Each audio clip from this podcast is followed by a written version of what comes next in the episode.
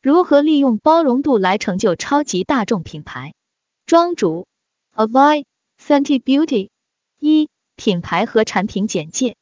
Fenty Beauty 成立于二零一七年，是 LVMH 旗下的美妆孵化器 Candle 和跨界偶像 Rihanna 合作孵化的彩妆品牌。品牌主打包容的价值观，希望任何地方的女性都被包容进来。因此，产品力图适应所有色号、所有肤质。在上市之初，Fenty 推出了有四十种色号的粉底液，售价三十六美金，约两百四十人民币。现在又将色号拓展至了五十种，在美妆品牌的历史上开了先河。在二零一七年品牌成立第一年，Fenty 的销售就已经超过一亿美金。根据 Euromonitor 的数据。品牌二零一九年已经在美国本土美妆市场位列前十。二、贯彻包容的价值观。作为一个明星品牌，一个创始人有近一亿 ins 粉丝的品牌，Rihanna 的个人影响力对于品牌的发展自然功不可没。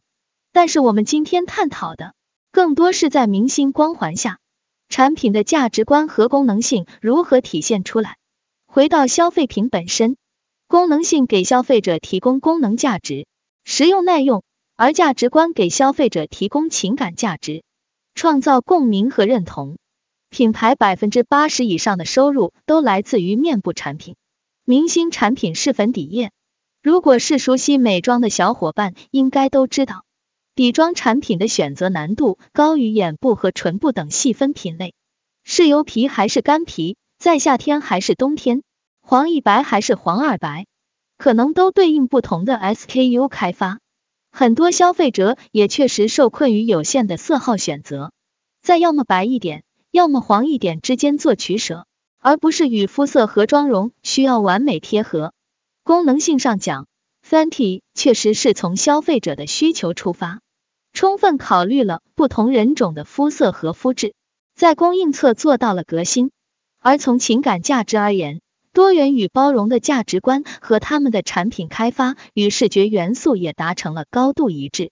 品牌也宣称不会进行动物测试，因此目前只能通过海外渠道进入中国。当然，这也是很多欧美新兴美妆品牌的标配。对应的一个反例是多芬 Dove，在二零一七年，品牌曾上架一个关于沐浴露的广告，一位黑人女性脱下了一件棕色 T。变身成了一位白人女性，以展示沐浴露的清洁力。遭到强烈批评后，品牌只能下架此广告，并且道歉。在今年 Black Lives Matter 运动爆发后，品牌又将美白系列的名称改为 Fair and Lovely 焕亮系列。三，在亚太地区如何本土化品牌主张？另外一个问题是，同样的价值观故事，在不一样的地方要怎么讲？中国消费者的肤色特征，在客观上不那么要求几十种粉底色号，这个故事在中国不好讲。就像上述多芬的例子一样，其实根本不需要。请各位从自己对于品牌的印象来分享一下。从一个消费者的角度，Fenty Beauty 品牌的功能价值和情感价值主要是如何体现的？从我自己作为消费者的角度来看。要选到一款真正适合自己的底妆产品，还是挺难的。不知道各位是不是也遇到过这样的困惑？目前中国美妆市场上，大家普遍都还是推荐偏白的色号。其实对于咱们亚洲女性来说，粉底液还是相对比较好找到合适的，因为不会说像美国市场那样丰富。这个就引申出 Fenty 的本地化策略问题。如果是通过天猫等国内渠道接触到 Fenty 这个品牌的消费者，就会发现，一九年九月正式开店后，Fenty 在大陆的明星单品不是粉底液，而是高光和修容。这两个单品主要是为了打造欧美风格的立体轮廓妆容，原有 Queenie，任何肤色的都可选到心仪的，在这个赛道做到了专业。大而全，云有李宁，肤色肤质不一。真实多元，我更喜欢暗一号，感觉这样可以盖住一些瑕疵，又能看起来自然。最近看到的是 Mia Khan，肤色有点黑，云有若三。据说最近浪姐的综艺，很多明星就是用的这个牌子的高光。云有 Iris，大学时候用过钻石高光，是那种比较高调的感觉。和朋友出去玩的时候很喜欢用，感觉品牌给我的印象就是欧美，高调张扬的同时又比较有质感。可能通过高光和修容感受到了妆容对一个人气质气场的改变。无论什么性格与样貌的人。都可以借助化妆去接近自己理想中的模样。当时品牌进入国内市场，虽然用了风格相对甜美、引起争议的李凯欣，但其实还有两位，一位是王菊，一位是 Mia。我是这样理解的：同一个故事，在不同的市场，讲法是不一样的。在美国市场，消费者需要的是多元，是包容；可是到了中国市场，它反而塑造成一个欧美品牌的形象。Iris 说的欧美张扬质感，才是它在亚洲市场的品牌定位。当然，不管是王菊还是 Mia，确实都是多元的代表了，而且在大家心中应该都是酷酷的、挺前卫的形象。不过有点小尴尬的地方是，高光和修容都还是挺小众的品类，品牌的增长也会因此受限。云有李宁。我还是觉得国内包容并不强，感觉美国是扁平型，国内大多就是阶梯型，黄皮的想要白皮，白皮的想要冷皮。云有 Queenie，国内还是喜欢白色皮肤，小众的人喜欢健康小麦色。也许这种尴尬也反映了在中国市场，大家在意识上可能也没那么想要改变，需求侧的改变也影响供给侧的输出。回到中国市场。我理解蕾哈娜的粉丝基数也是远小于在国外的，所以明星效应比较难被放大。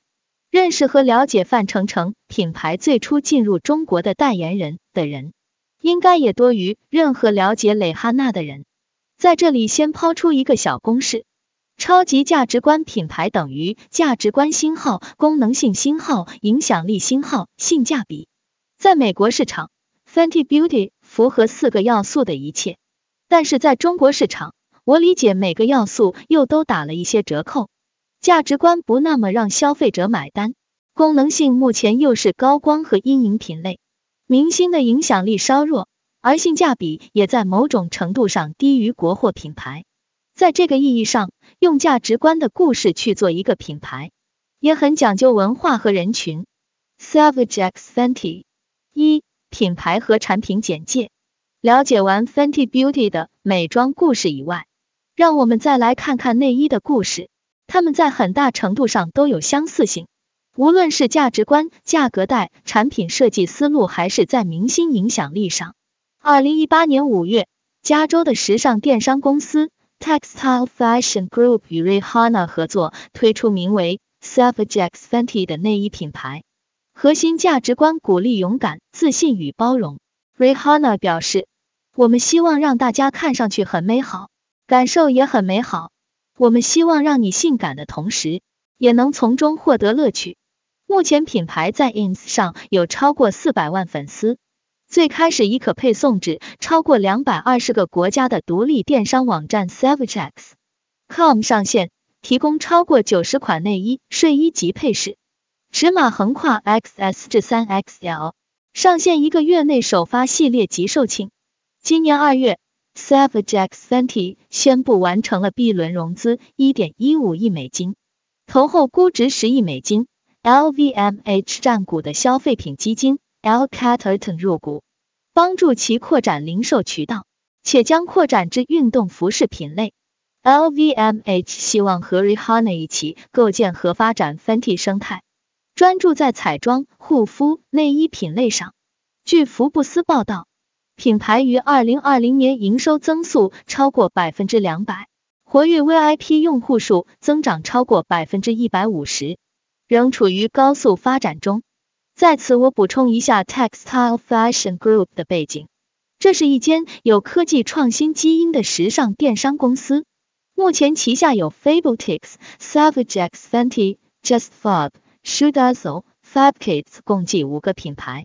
横跨运动、内衣、鞋类、童装等品类，以会员制和明星合作，可能与明星 KOL 联合推出为特点，产品也往往为中低端价格，是普通消费者可负担的价格。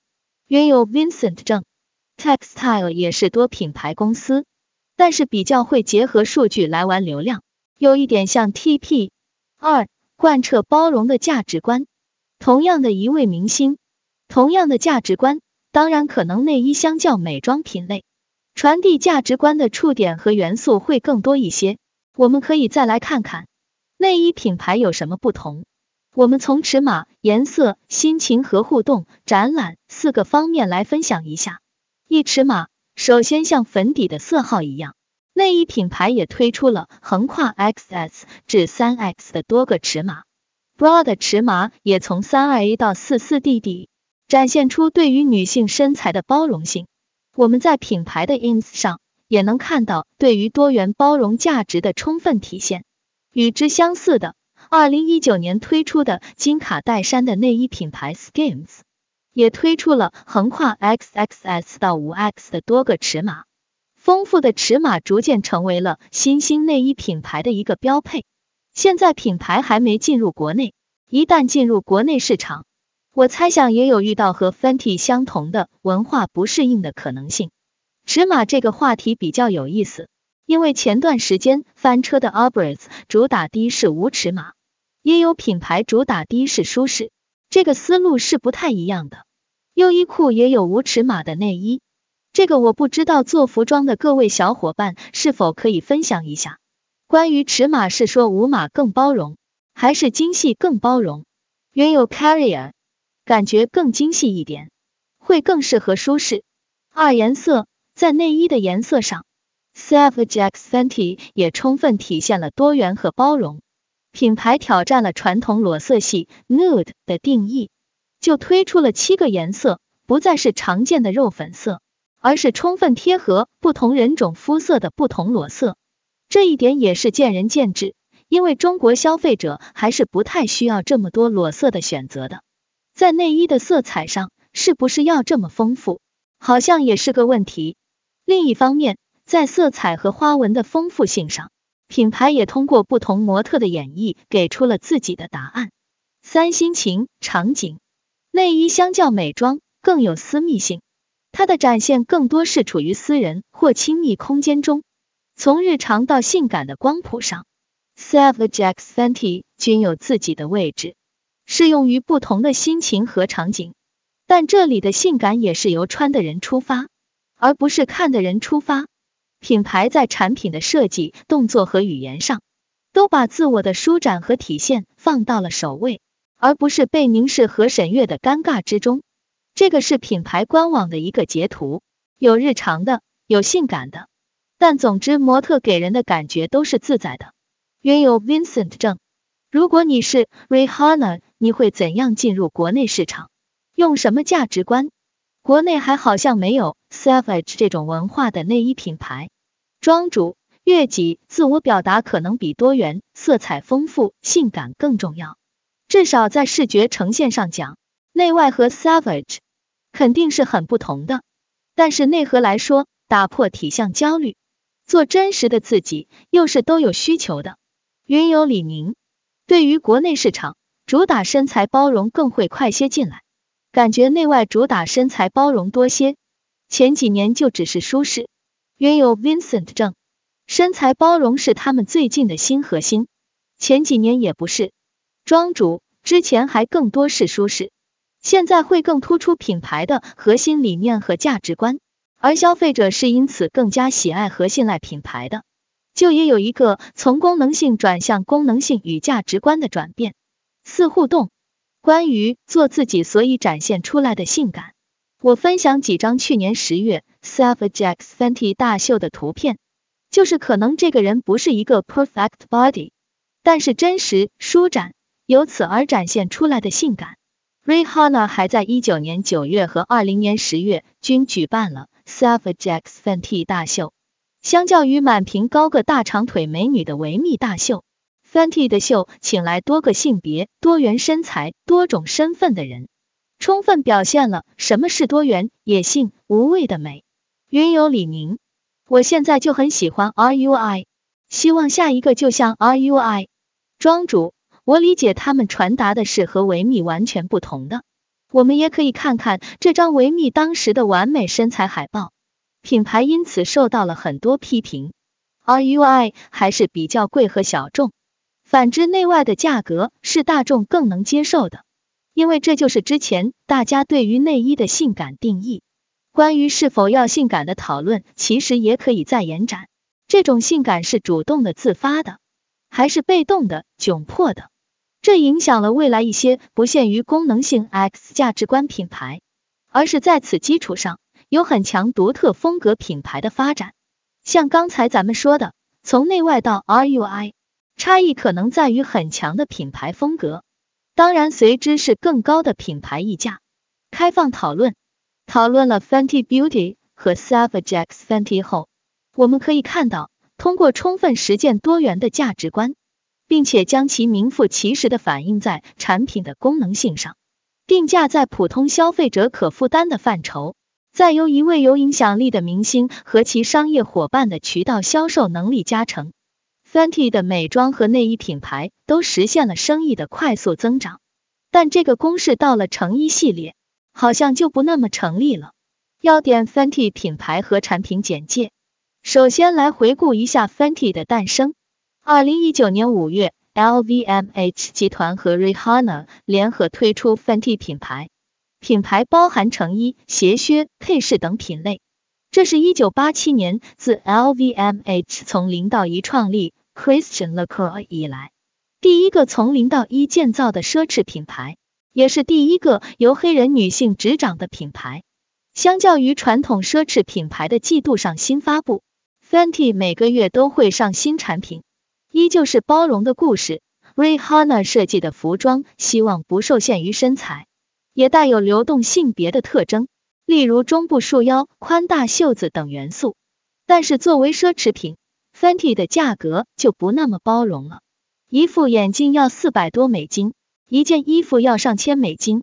此后，Fenty 与一些知名零售商如老佛爷百货合作，开设线下快闪店，线上。Farfetch 成为其独家合作伙伴，进军国际市场。二零年九月，品牌请曾在 Nike 有十九年工作经验的 Baston Renard 成为董事总经理。十月，二零 Q 三分析师会议上，LVMH 的 CFO 提到，Fenty 仍在起步阶段，需要探索什么才是最合适的位置。到了二一年二月，LVMH 宣布暂停 Fenty 运转。疫情也导致远在洛杉矶的 Rihanna 难以与巴黎的设计团队合作。品牌过去表现较好的品类为眼镜、鞋靴和丹宁系列，而非成衣。二、开放讨论。从价值观上讲，成衣系列其实没有那么贯彻多元和包容的价值观。同时，因为是奢侈品牌，也在价格上限制了粉丝的购买力。如果没有风格和时尚基因加持的话，走到今天这一步好像也是必然，因为无论如何，奢侈品牌的消费群体对于体现社会地位的差异是有需求的。但这里还有一个问题，就是潮牌和奢侈品牌之间的交界点，因为一些潮牌也很贵，也是靠明星效应。那为什么 Riri 的这个没成功，但是那些潮牌成功了？原有 Vincent 证，街头风只是个潮流吧？我觉得街头风的流行是因为大家越来越自我，hip hop 文化 inspire 出来的，腹部这些影响出来的。这个问题蛮复杂，我们有自己的看法，但是他们也有他们的看法。毕竟 hip hop streetwear 这些是起源于他们，他们对 hip hop 的理论和历史比我们懂得多。男子 Yani 杠二群副群主，嘻哈文化的研究太深了。如果真的要研究，就是研究品牌的文化属性了。